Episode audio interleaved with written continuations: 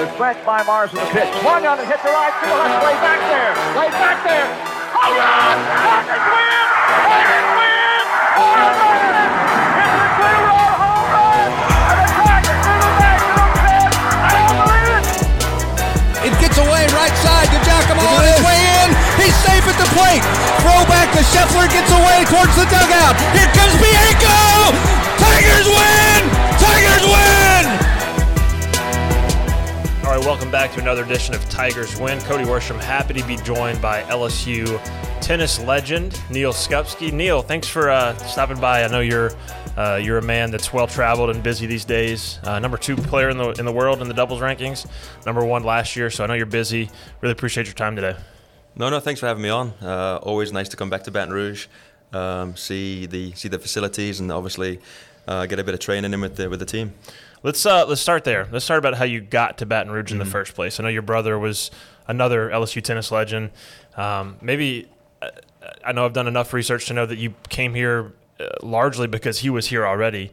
So maybe if you could speak on his behalf and tell us why he came here, and then what made you want to follow in his footsteps. Yeah, so a long time ago now, he uh, he was looking at colleges. Um, he was actually meant to be going to Arkansas. Um, so luckily he, he changed He his mind. well. yeah. Um, so he was playing in junior Wimbledon. So basically Wimbledon for under 18s. Yep. Um, and the assistant at uh, at the time at LSU, Mark Booras, who's now the head coach at Tulane, he saw Ken at Wimbledon, um, approached him, and he was like, "Would you like to come to LSU?" And Ken was like, "What's that?" Like he didn't really know much about college Yep. college tennis. Um, he got to came on a, a recruiting trip uh, and loved it. He changed his mind. Um, didn't want to go to Arkansas. Wanted to come to Baton Rouge, and then yeah, I uh, kind of followed in his footsteps. Um, he's six and a half years older than me. Um, I didn't really have many options on like Ken um, because when you're growing up, you play tournaments at under 18 level around the world. I didn't do that. I was more like based in based in England Yep. um, focusing on my academics to make sure I went to college. Um, and Jeff Brown at the time, the head coach, he was the only one that kind of seen me play a couple of times, um, and he kind of took a chance on me, uh, gave me a scholarship, and hopefully I, I repaid him. Um, seemed to go well. Um, really enjoyed my time here, and yeah, it's gone. It was. It's been a, a great um, stepping stone to, before going to the pros. Um, coming to Baton Rouge and um, being an LSU Tiger, because I mean the facilities here compared to in the UK are incredible. Yeah. Uh, you, you you get treated so well. You get treated like a professional, um, and it was just the the perfect stepping stone for me to go to the pros. I want to talk about that that college experience in a second, but before we go there, I kind of want to go back um, to your childhood. And, and I was doing some research for this, and I, I believe maybe you grew up like right by a, a tennis club, maybe Yeah. in your backyard or something. Yeah. So, and I think maybe your parents were really involved there. So was tennis sort of kind of predestined for you? I know you probably played some other sports, um, probably football if you grew up in Liverpool. Um, but what were you know what was sort of your path into tennis? Was it sort of there for you, and you you sort of uh, took a liking to it early?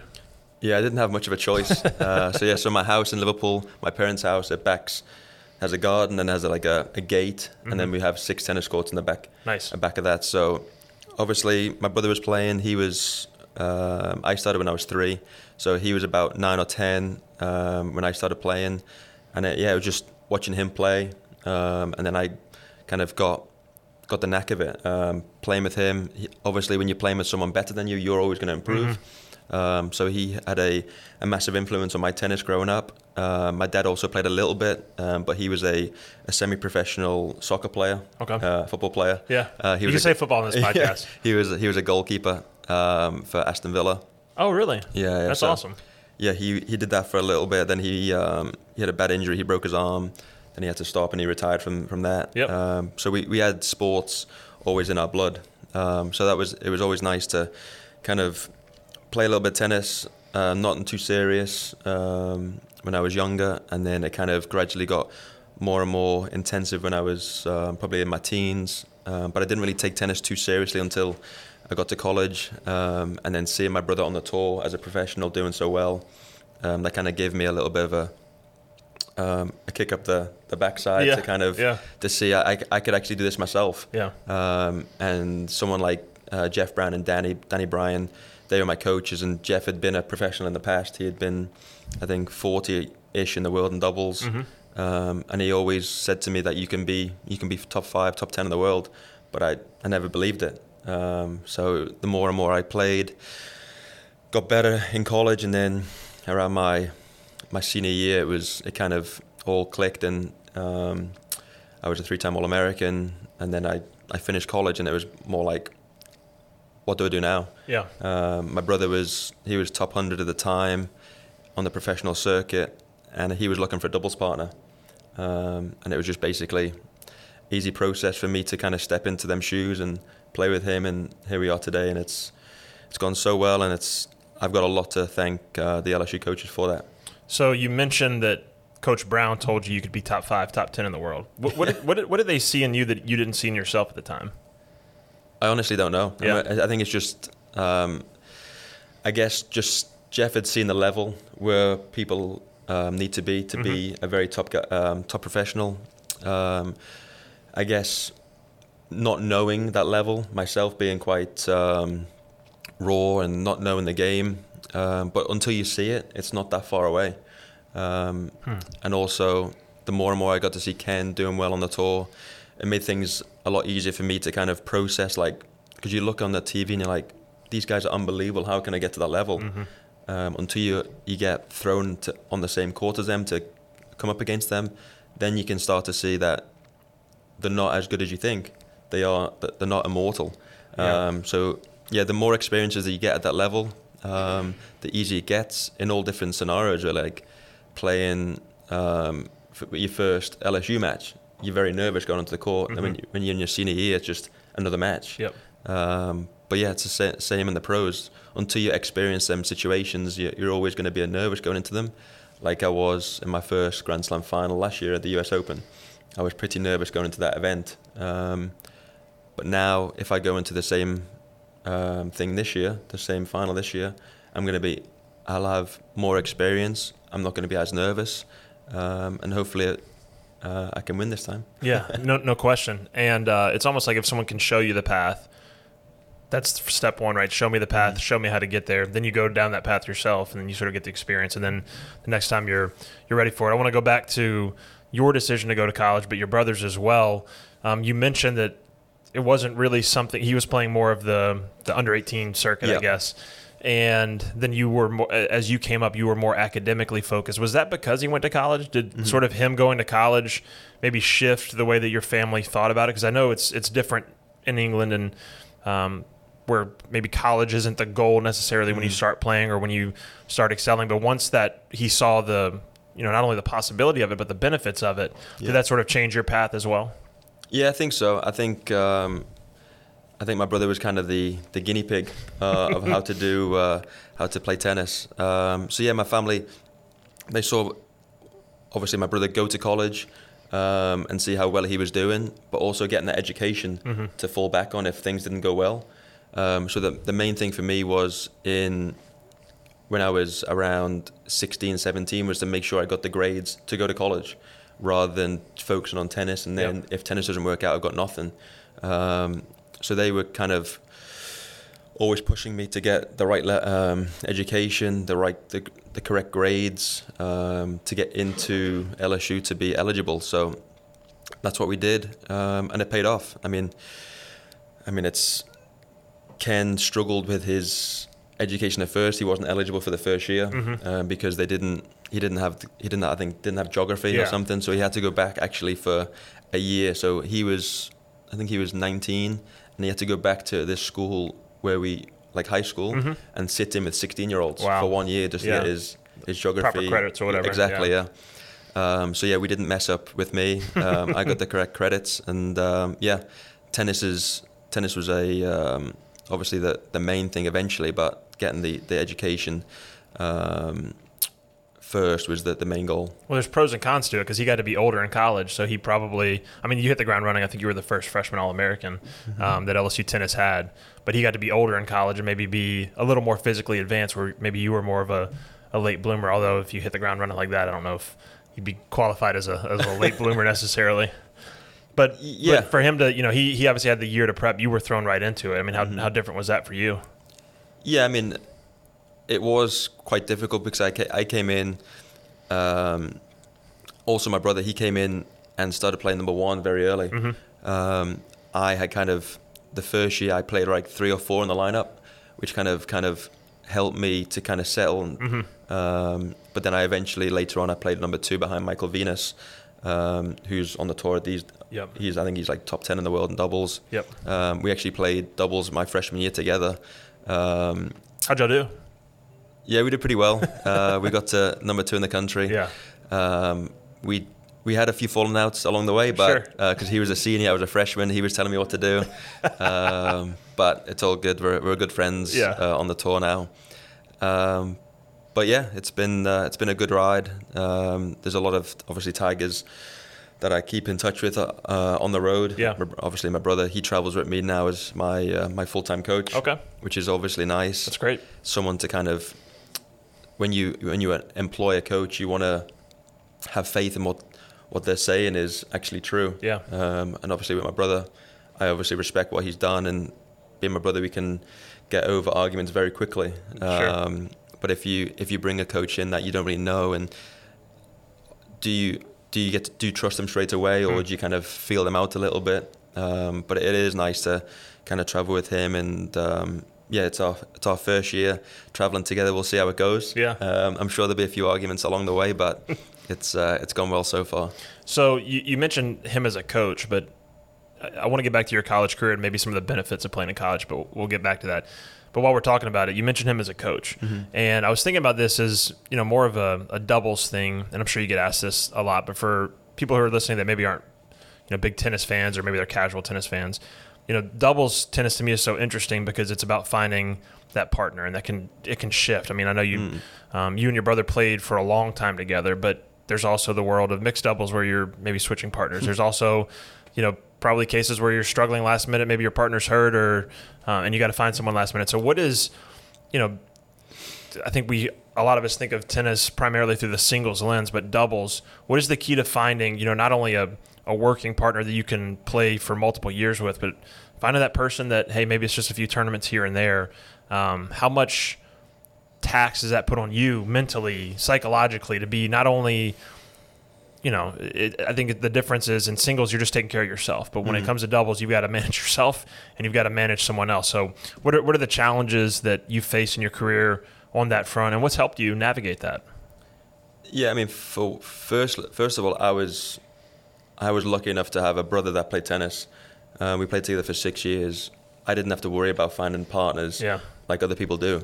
Um, someone like some people like Mike, Mike Venus, he doesn't have a brother who can who plays tennis, so he would he would have to kind of change nearly most weeks to find a, a partner. Um, but with with the doubles, you you enter tournaments with your combined rankings. So my ranking at the moment is two.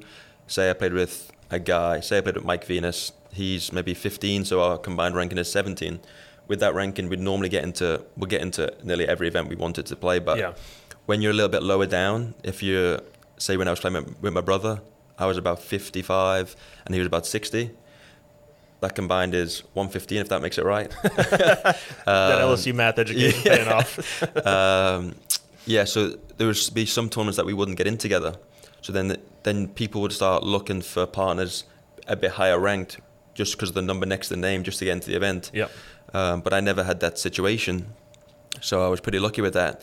Um, and then it doesn't always work out with partners. Like I played with. Um, after my brother, I played with a guy called Jamie Murray, uh, Andy Murray's brother. Yep. Um, we played for 18 months, and we we did pretty well. We didn't have the best of the results, but um, eventually it just didn't work out. Yeah. So we decided to move on, and I found another partner. Uh, he played he played with somebody else, um, and then I started playing with Wesley Koolhof, uh, who I- I'm still playing with today. Yep. Um, we started in January last year. I knew him a little bit on the tour, but I didn't know him that well. Uh, he's from the Netherlands, um, and obviously it's just the dynamic of does it click. Uh, so we started playing together, and we actually won our first two tournaments together, which is unheard of. Yeah. Um, so obviously, the relationship together started great, Yeah. uh, and we just kind of kept it kept rolling. We won uh, seven tournaments in 2022, which was an amazing year for us. Yep. Finalists Uh, at the U.S. Open. Yeah, finals of the US Open. So like, sometimes it clicks straight away. Sometimes it doesn't. Um, when it doesn't click, it can be quite. It can get quite ugly sometimes. It's like a, a like a relationship. Hmm. Yeah. That it can be quite bad breakups. Sure. Um, like you'll hear some st- like some stories of people like they they wouldn't they wouldn't tell people face to face like oh I don't want to play with you anymore. Hmm. It'd be like just like a little text message Ghost them. or like an, an Instagram message like, "Oh, I don't want to play with you anymore," um, which is quite childish, really. Yeah. I'd rather just say it's not working out. Sure. I mean, I've say with Wesley Koolhof now, if I split up with him, we did so well together, uh, and it's just not working out. Yeah. We just sit down, have a dinner, and just. I'm sure he'd be fine with it. Yeah. I mean, I don't think he'd be fine with it, but sure. if if that was the case al- along the road, DM. exactly, Yeah. yeah, because you you've been you've had so many good memories together. Yeah. you want to be friends after you finish playing. Yeah. Um, so yeah, it, it is a bit of it can be quite uh, tricky when you do split up with y- your partner, For sure. um, but these things happen. Yeah, well, that's where a brother comes in handy, I'm sure, for more than one reason. Yeah. But yeah, that, that, that's what I, was interesting about it to me is the the complex nature of that because it's not just a friend. Like you, you can have a friendship, right? And friendships can go wherever, but it's a maybe a friendship. There's a professional relationship. There's a competitive relationship. It's just a lot of complex factor uh, factors that go into it. So uh, I think that's what intrigued me. Let's go back to to college tennis. I was listening to you and your brother. I think did a podcast like during COVID, and y'all were talking to to this guy about college tennis, and both of you said along the lines of "is the best decision we ever made." Why was the college tennis route for you the right thing in your career? And I think maybe you even talked about it on this podcast about like unless you're a freak of nature like Federer Nadal, like you should go to college. What what makes you feel that strongly about college tennis, and then maybe specifically your experience at LSU? Yeah, so I've always I've always believed like if at 18 you're so young to go on the tour unless you are someone like these days the world number one is like Carlos Alcaraz. He's he had an unbelievable start to his career. Um, he was like you said a freak of nature. He's he's already won the U.S. Open. He's set. Um, he's got a lot of sponsors behind him. He's got a lot of money. Yeah. He's got a team around him that looking after him. But for someone that's just an average 18 year old, you're very you're normally you're quite immature normally, um, and you haven't seen the world. Um, so me myself to leave Liverpool, England, to come to Baton Rouge was a, a big change in all different in all different ways. We'll explore Um, that in a second. yeah, but it was more like the biggest thing for me was it was the amount of matches that I would play in college Yeah. compared to if I went pro. Um, playing week in week out, you're probably playing three or four matches guaranteed. Yeah. Playing two singles, two doubles matches, um, getting so much experience from that. Playing, hitting a lot of balls in the in the week in training. If I went onto the tour, I could play maybe one match a week. So you keep losing, and then you have to wait another week until you play again. Yeah. You lose confidence. Um, and it's a lo- it is lonely and expensive to travel the world by yourself. Yeah. You almost And- have like no foundation of Yeah. support underneath you, really. uh, especially at 18 years old. yeah. Um, so then, for me to do four years at LSU, I came out of college a lot more mature, stronger, um, more experienced, um, and I was ready to go to the pros. I was fresh. I was mentally ready. Whereas these 18 year olds that have gone pro, they've done four years of grinding, and they could be mentally a bit down. Yeah. They could have struggled, and they're like, "I'm not really liking tennis anymore." Yeah. um, and then I was ready to go, and I think that's what kind of helped me um, to kind of push push up the rankings very quickly. Um, so yeah, I think that was probably the main reason that I wanted to go to college just to get the experience, um, get a lot of matches under my belt, and yeah, not kind of thrust my way straight onto the tour because your career is quite long, Yeah. like especially doubles. Like you got people playing up to like they're 40 now, um, to a very good level, um, traveling the world. So for me to, if I started at 18 and then playing on the tour till I'm 40, it- Yeah. it is a long stint. Yeah, I remember I didn't watch as much of the Australian Open this year as I wanted to, but the American tennis players had a really good singles Yeah. run this year. And I remember seeing a stat that maybe, I don't know, there were the most Americans in the top 50 Mm-hmm. in two decades, and a bunch of them had gone to college. Mm-hmm. And that just wasn't the route for a Pete Sampras or an Andre Agassi or whatever. But now it seems to be a more popular route, certainly for Americans, but um, for you as well. Um, so let's go back to that college experience. Coming from Liverpool to Baton Rouge, what was like the big culture shock? Um, what were the similarities, but what were the differences? And how did you sort of assimilate, and how did that help you develop? Yeah, I mean it. It was very difficult. I mean, not difficult, but um, at first it was massive contrast, um, especially the food. Yeah. Compared to England, it's a lot spicier here than in Liverpool. I can imagine. I can imagine. Uh, but I actually quite liked it. Yeah. Uh, the crawfish, the jambalaya.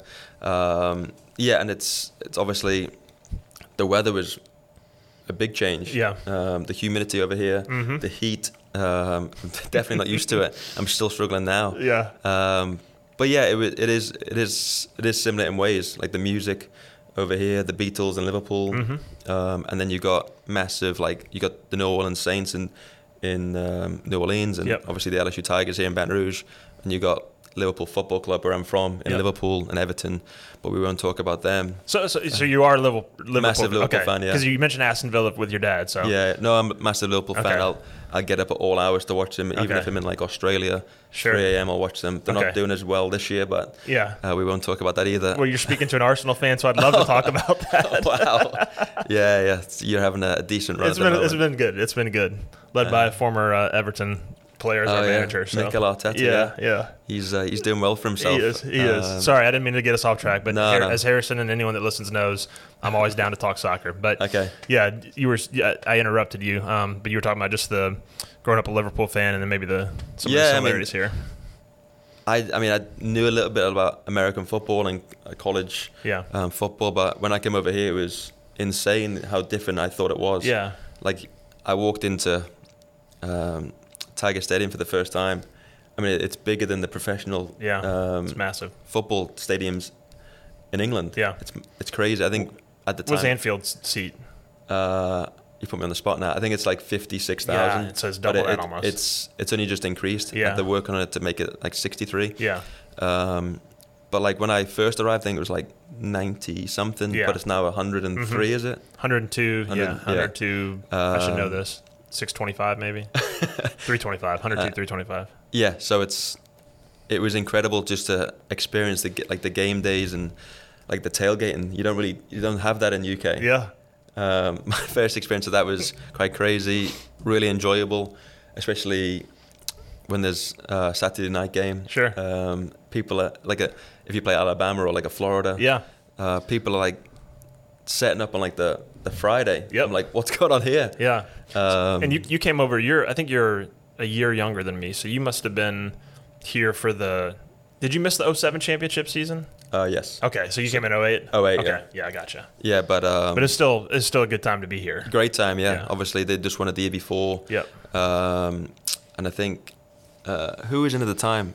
Uh, Les Miles. Was Yeah, Les Miles Les here? was the head coach then. Les Miles was here. Yeah. There were some wild games for sure. Yeah, was Yeah. It, is it the Mad, the Mad Hatter? Is it? Is it the, the Mad Hatter, yeah. yes. uh, and then obviously, the, obviously the was it Tyrann Mathieu was here at Yep. the time, and yep.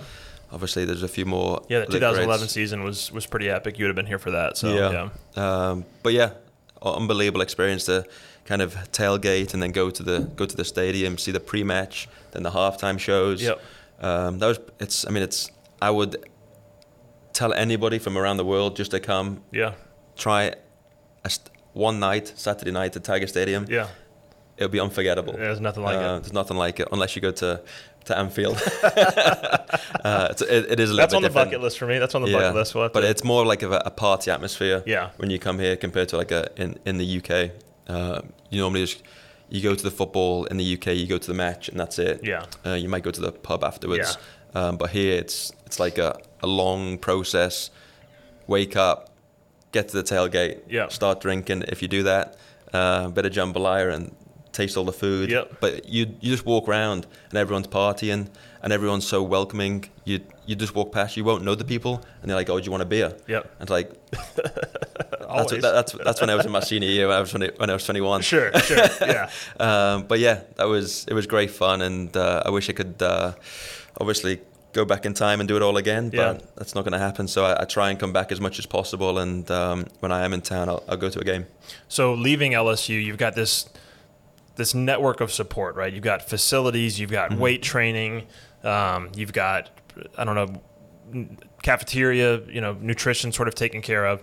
Then you embark on the professional career. I, th- I think maybe you had an injury at the end of your senior year. Maybe Yeah. there was a gap there. So tell me about that transition from college to the pros, the adversity you faced, but how sort of the experiences you had at LSU set you up to to get to where you are now. Yeah, so I mean, in the NCAA championships in Georgia, I rolled my ankle pretty bad against Steve Johnson, um, who went on to have a, an amazing career, not just in college, um, but also on the pros. I was out for a long time. I actually came back to finish off my degree, so I did four and a half years. Um, but it took a long time to get over the my ankle injury. Yep. Um, we call that a victory lap, by the way. Oh, did that, okay. that last semester. Yeah, so I did. yeah, so I didn't play too much tennis that at the in the fall of uh, 2012. So I started pros in the 2013 in January. Um, but yeah, it, college definitely set me up for the pros. I mean, it, you go through all different adver- um, adversities, um, injuries, setbacks, um, the team not doing well, you not doing well. Um, but yeah, it's it's one of those things you have to be prepared to, for all situations, um, and that's what kind of the four years helped me do. Yep. Um, I had some great wins, I had some terrible losses, um, but at the end of the day, there's always another match, so you can try and get over it as quick as possible. Um, and that's what we do in tennis. We we try and forget the last point we played. I think golfers do the same. If you hit a bad shot, you forget about it straight away. Yep. Um, you don't want to dwell on it too much um, because it's never going to help you. Um, so you try and forget about it as soon as possible.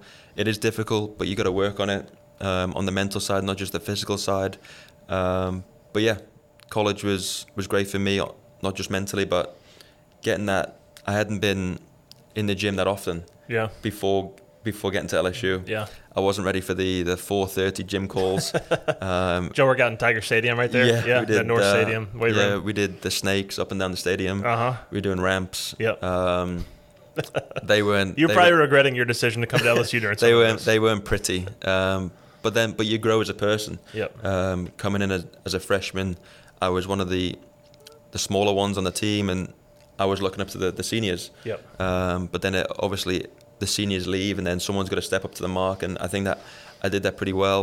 Um, and guys would obviously they'd like to go out, like to go party, but um, I was trying to be the one of the guys that set an example, didn't go out as much as because I wanted success for the team Yeah. um, and try and set a good example. And hopefully, I had um, a good well, make sure they, they didn't go out as much as they wanted to, and that would benefit the team. Um, but yeah, I try and do that, and now I try and do that on the tennis court with my partner. Yep. I try and well, not make him not go out, but um, try and be a good leader on the court Yeah. and try and be the best doubles partner I can be Yeah. um, because it's, it's difficult enough playing on the biggest stages and playing against uh, the top guys in the world. Um, and if I go on the court and he sees me being in a mood or being a bit stroppy, it's not going to help the team. Yeah. So if I if I go out there, be the best doubles partner I can be to him, help him out as much as possible if he's struggling, then it's only going to benefit the team. Um, so I definitely learned a lot from college, and it's definitely helped me out in the pros. Yeah, it's interesting how you develop personally, but then as a teammate as well, and Mm. that's something that still carries you through to today. So you had a, a career year last year. How many titles was it? Uh, seven titles last. Seven titles Yeah. last year. Um, finalist at uh, U.S. Open. You had previously won what mixed doubles at Wimbledon in 21 and 22. Uh, yes. Okay, so before we get into sort of the year of success you've had and maybe what's ahead, what was it like to win Wimbledon? I mean, that's got to be as a kid growing up in England. Yeah. I grew up on a street called Wimbledon. Like I, we grew up, Oh, yeah? in, in Baton Rouge. Um, that was like the thing for us every summer. It was like watch Wimbledon. Uh, Pete Sampras guy growing up, but then Mhm. you know Federer. Obviously, I got to imagine like on the bucket list of sports items, not only going to Wim- to Wimbledon but winning it has got to be, I mean, an indescribable feeling. Yeah, I mean it was an unbelievable thing for the when I won it for the first time. Um, I was so nervous going onto centre court. I'd never played on centre court before. Yeah, just to, to step onto centre court was amazing. Um, but to lift the trophy in the end was something that you can only dream of. Yep. Um, the first year it was this the first year after COVID, so Yep. I didn't really have too many people with me. Like my family was back home Mm. um, because there was a limit limitation on because we had to be in a bubble. We had to be in a hotel. Yeah. Um, and we couldn't leave the hotel unless we were going to the tennis. Um, so I only had basically my coach there, and that was it.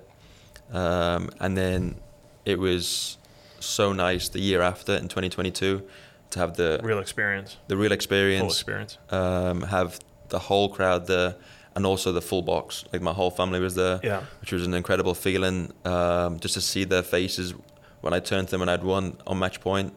Um, they were going crazy, which That's was- unbelievable. Yeah, I'll never forget that experience. Um, but to hold that trophy at something like Wimbledon was quite remarkable. Growing up, watching it on TV, just thinking maybe one day I could play there, but never really thinking that Yeah. and then to kind of get the get the chance to lift that trophy, um, not just once but twice now. It's it's been amazing, and hopefully I can I can do it again um, on the men's doubles time. Yeah. But it's not easy. It's not easy to win a Grand Slam. Um, everyone is wanting to the same thing as you. They want to lift that trophy as well. Uh, it's a 64 draw, so you have to win six matches. Um, but this year it's going to be a little bit different on the men's side because uh, the best of five is now gone. Okay. They've changed it to best of three. Okay. Um, so um, matches are going to be shorter. Um, matches aren't going to go as long. People were, were going to be fresher. Mm. Um, so yeah, you, you can't have any lapses in concentration. You have got to be ready from ball one. Um, you can't kind of work your way into the match anymore. Um, if you like this year, we were we lost to an Australian team who actually went on to win it. Um, they won the first two sets. If that happens this year, we've lost. Done. Um, but we got it back to two sets all. We had the chances to win in five sets. Um, but yeah, it's always nice to kind of play five sets, five set matches. But that's gone now. Um, we won't, won't be able to experience that because that was the only tournament that we got to play five sets. Um, but now it's three sets, so looking forward to doing that, and obviously, hopefully, trying to uh, go for a uh, a three, is it a three-peat. Three peat, yeah, yeah, three peat. Um, all right, I, I got a couple more questions and we'll wrap up. The, the first one I want to ask is more kind of an advice oriented question. And just pretend for a second, um, use your imagination. You'll have to use it vividly here. That I'm like a, a, a star tennis player at LSU. Okay, and I want to I want to go down the same path that you have. And you know, I'm a senior and I'm all American and whatever. And I want to win Wimbledon. I want to you know win Grand Slams and, and play professionally. What's the advice that you're giving me? What, what's been the key for you? Maybe two or three pillars that you've leaned on, mental pillars, physical training, whatever's sort of been your formula. If you could pass it on to a young aspiring player, what would you tell them? What advice would you give them? Uh, I think firstly, surround yourself and, with people that you know want you to win. Hmm. You don't want to get, you don't want to be around negative energies uh, so like too often. Yeah. Because it, it just it just brings you down. Yep. You want to be around people that are positive around your game, um, believe in you, um, someone that you can talk to if you're feeling like feeling down or uh, negative, someone you can trust and go speak to them honestly. Um, that'll be the first thing. I think in practice, use every day like it's your last. Train as hard as you can, um, and then just just communicate with your coach or whoever you're playing with. If it's not, if you're not feeling it that day, just tell them. Don't go in a strop or say, "Oh, um, don't just let the, the quality of the tennis go down. Just tell the coach, I'm not feeling too great today. So then they know you're not stropping. It's just because you're feeling tired. Yep.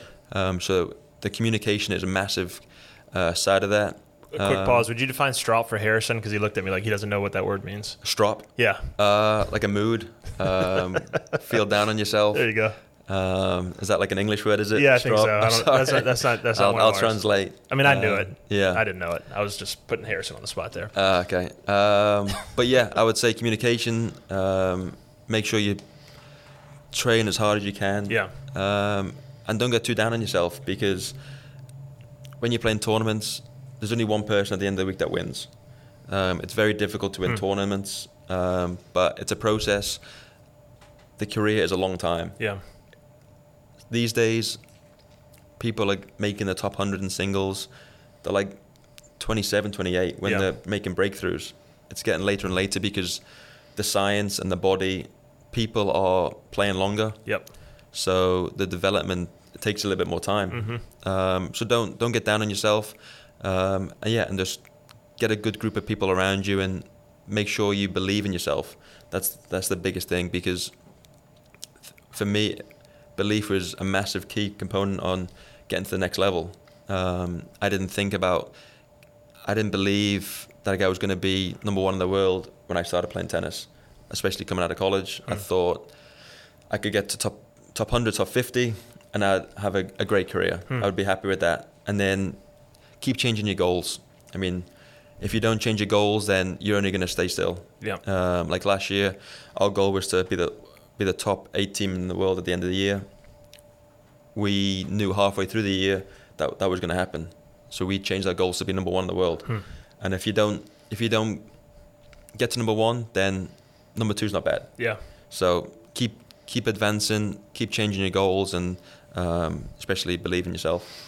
Okay, two more for you. When you actually achieve the number one world ranking, like what does that feel like? Like what do you remember? Like when you've, I mean, you probably know, like it's a points calculation thing, so you Yeah. kind of knew, like if we get this result, we'll get there. Like what's the feeling? Maybe when the first time you see it in print, or you see, or you hear it like put in front of your name, number one doubles player Neal Skupski. Like what what was sort of the feeling and emotions you felt in tho- those moments? Yeah, I mean, I I still don't really believe it myself, um, but it's the Monday when the rankings came out to look at the rankings and see your name at the top instead of scrolling down to the to see where you are in the rankings. It's a nice feeling. Yeah, Um, that won't I won't um, that won't get old. yeah, Actually, my brother he he actually looked at the rankings on that Monday and he started laughing. He told me, yeah. which is obviously not nice, but he's like, I can't believe you're number one in the world. It's crazy. Um, it is crazy, um, but now the things don't stop. I mean, obviously things have changed now. We're we're in February, and we've, I've dropped down to number two. So there's work to do. We Yep. got. I want to get back to number one. Um, I've got tournaments coming up that I can I can gain points because in, in tennis your your ranking lasts for 12 months. So whatever I did in um, I'm playing Acapulco next week. Yep. Whatever I did in that week last year, I lost in the, the second round. So I have the second round to defend. If I lose first round, I lose them points. Yep. If I do better than second round, I gain points. So basically, Gotcha. um, next week I can gain points because the number one in the world's not playing. Um, I can get back to the world number one. So that's my goal. But um, it's a, a 12, mo- 12 month cycle. Um, we want to finish number one in the world again as a team. Um, we are, I think, seven or eight at the moment in the current rankings, but it's a long, it's a long, it's a long stretch. Uh, it's a long season. We probably play about 25 to 28 tournaments in a year. Um, we've probably played four or five, so we're not stressing too much. Uh, we've had a decent start. Yep. Not an amazing, but uh, there's room for improvement. Um, but we're excited to start the kind of the American swing in a couple of weeks, um, and yeah, get our season really going. Okay, so let's talk through that. What's what's ahead for you? I know you're in town for a couple of days. I think you said you leave Saturday. Yeah. Um, one, just how nice is it to get back to Baton Rouge and see some people and Mm-hmm. you know see Danny and see the tennis program, see the facilities. But then, what's sort of ahead for you in the weeks to come? Yeah, it's, it's always nice. I mean, Danny's been a good friend ever since I left college. Um, he's always wel- welcoming me to come back to the this, um, the complex as much as possible. Um, see the new guys. He's kind of um, put his mark on the team now. It's it's nice to see. He's brought in some great guys. Uh, they're a talented team, always willing to learn, which is always nice. Um, and they, they work hard, which is great. Um, but yeah, I'll I, I see them for a couple of days, and then I'm off to Acapulco, Mexico on on Saturday. Um, I'll meet up at Wesley. He's flying in today uh, in Mexico, um, and then I've got a big tournament, Masters 1000, Indian Wells, probably Okay. one of the Yep. the biggest tournaments outside of the Grand Slams, and then I move on to Miami after that. So I've got a, f- a few tournaments over here, and then I'll I'll move back back to Europe um, for where the, the clay court swing starts. Yep. Um, moving towards the French Open. Um, so there's a lot of points to be had in the next few weeks. Hopefully we can play well. Um, and yeah, hopefully put a few points on the board and put us up the rankings again. And I assume the goals are pretty obvious. Get back to number one. Win that Grand Slam. Is that sort of what you're looking at for for this year? Yeah, I mean, it completely changed to last year. Last Yeah. year, obviously, was to do as well as possible and try and get into the top eight. Now it's now we've been to number one in the world. We want to we want that back again. Mm-hmm. Um, so we're looking forward to try and get back to number one in November. Um, but it's a long stretch, um, and hopefully to get to that situation, we've won a few good tournaments along the way. Um, and like you said, one of the Grand Slams would be nice. Um, I really don't care which one it is. I mean, people say, "Oh, which one would you really want to win?" Any I'll take any. Um, You're not ob- picky. Not, not at all. Uh, but obviously, my favorite is Wimbledon, so Yeah. that would be very special. But I'm not. I'm not picky at all. I'll take any. um, Wesley will take any as well Yep. because we've had he's he's lost a couple times in the U.S. Open final now. Mm. Um, I lost once, so we've had uh, experiences in the finals. Hopefully, we can get over that mark. Uh, it's not going to be easy, but if we just keep doing things in practice, keep working, and keep developing, I think um, one day it'll come.